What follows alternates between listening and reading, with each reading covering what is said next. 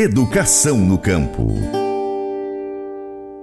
A Associação de Olho no Material Escolar, DONME, emitiu uma nota nesta segunda-feira, dia 14 de novembro, na qual reforça o monitoramento às questões envolvendo o ensino do agronegócio nas escolas. Além disso, novamente se posicionou sobre a forma como a agropecuária brasileira tem sido citada no Exame Nacional do Ensino Médio, Enem. A nota diz assim: a Associação de Olho no Material Escolar, DONME, segue monitorando em detalhe os conteúdos educacionais relativos ao agronegócio disponíveis no Brasil, incluindo as questões do Exame Nacional do Ensino Médio, Enem 2023, que neste domingo, dia 12 de novembro, teve provas de ciências da natureza, matemática e suas tecnologias. Mais uma vez ficou claro que existe uma grande oportunidade e urgência de se trazer informações científicas e atualizadas para essa prova,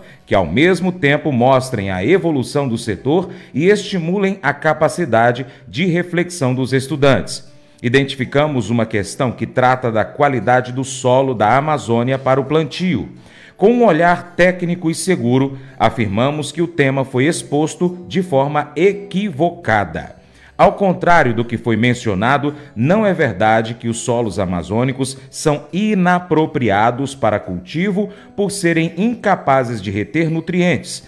Tanto é que existe agricultura nestes solos, seja com baixo ou alto uso de insumos agrícolas. Os solos brasileiros, em sua grande maioria, são de baixa fertilidade.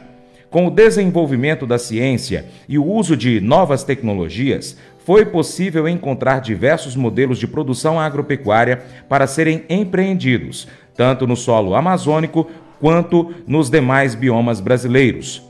A associação, a Domini, trabalha para levar conteúdo atualizado sobre o agronegócio e garantir uma formação de mais qualidade para todos os estudantes do país. Finaliza a nota.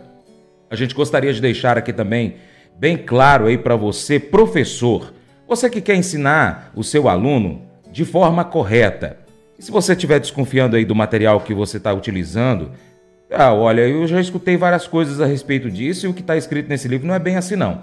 Procura um profissional, procura um agrônomo, procura um médico veterinário, procura é, algum especialista na área para que possa você tirar as suas dúvidas. E daí você pode então é, questionar inclusive o MEC, questionar inclusive a sua direção aí da sua escola sobre o material que você está utilizando para ensinar o seu, o seu aluno.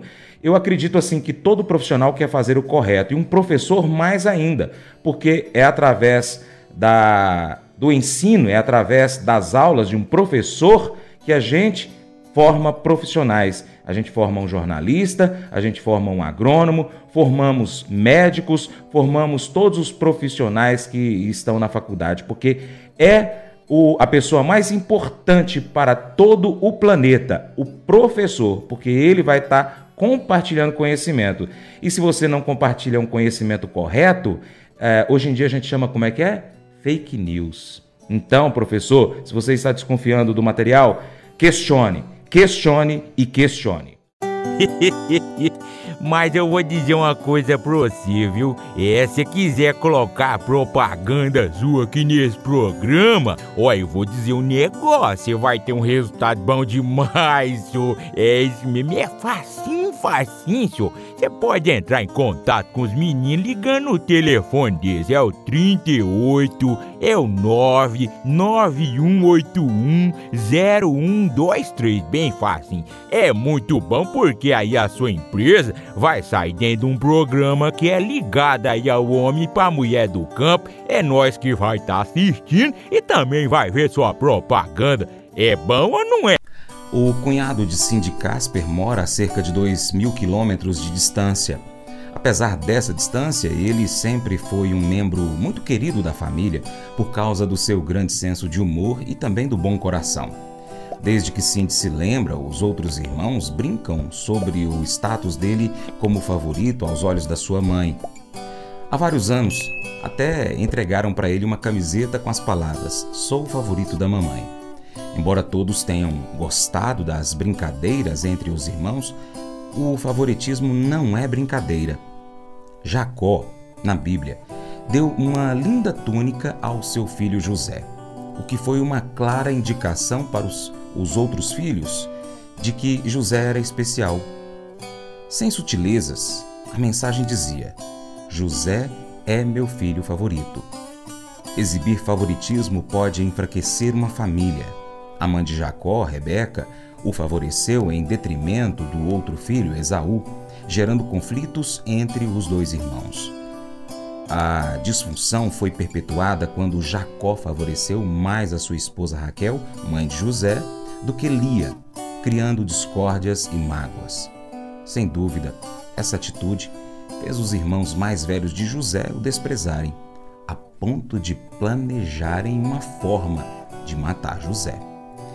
Quando se trata de relacionamentos, às vezes podemos achar difícil sermos objetivos, mas o nosso alvo deve ser tratar todos sem favoritismo e amar todas as pessoas de nosso convívio como nosso Pai nos ama, conforme escrito no livro de João, capítulo 13, verso 34. Esse devocional faz parte do plano de estudos Amor ao Próximo do aplicativo bíblia.com. Muito obrigado pela sua atenção. Deus te abençoe. Tchau, tchau.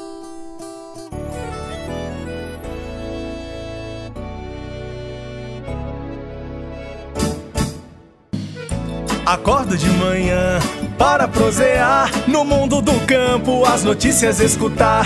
Vem com a gente em toda a região com o seu programa Paracatu Rural. Tem notícias, informação e o mais importante, sua participação. Programa Paracatu Rural. Programa Paracatu Rural.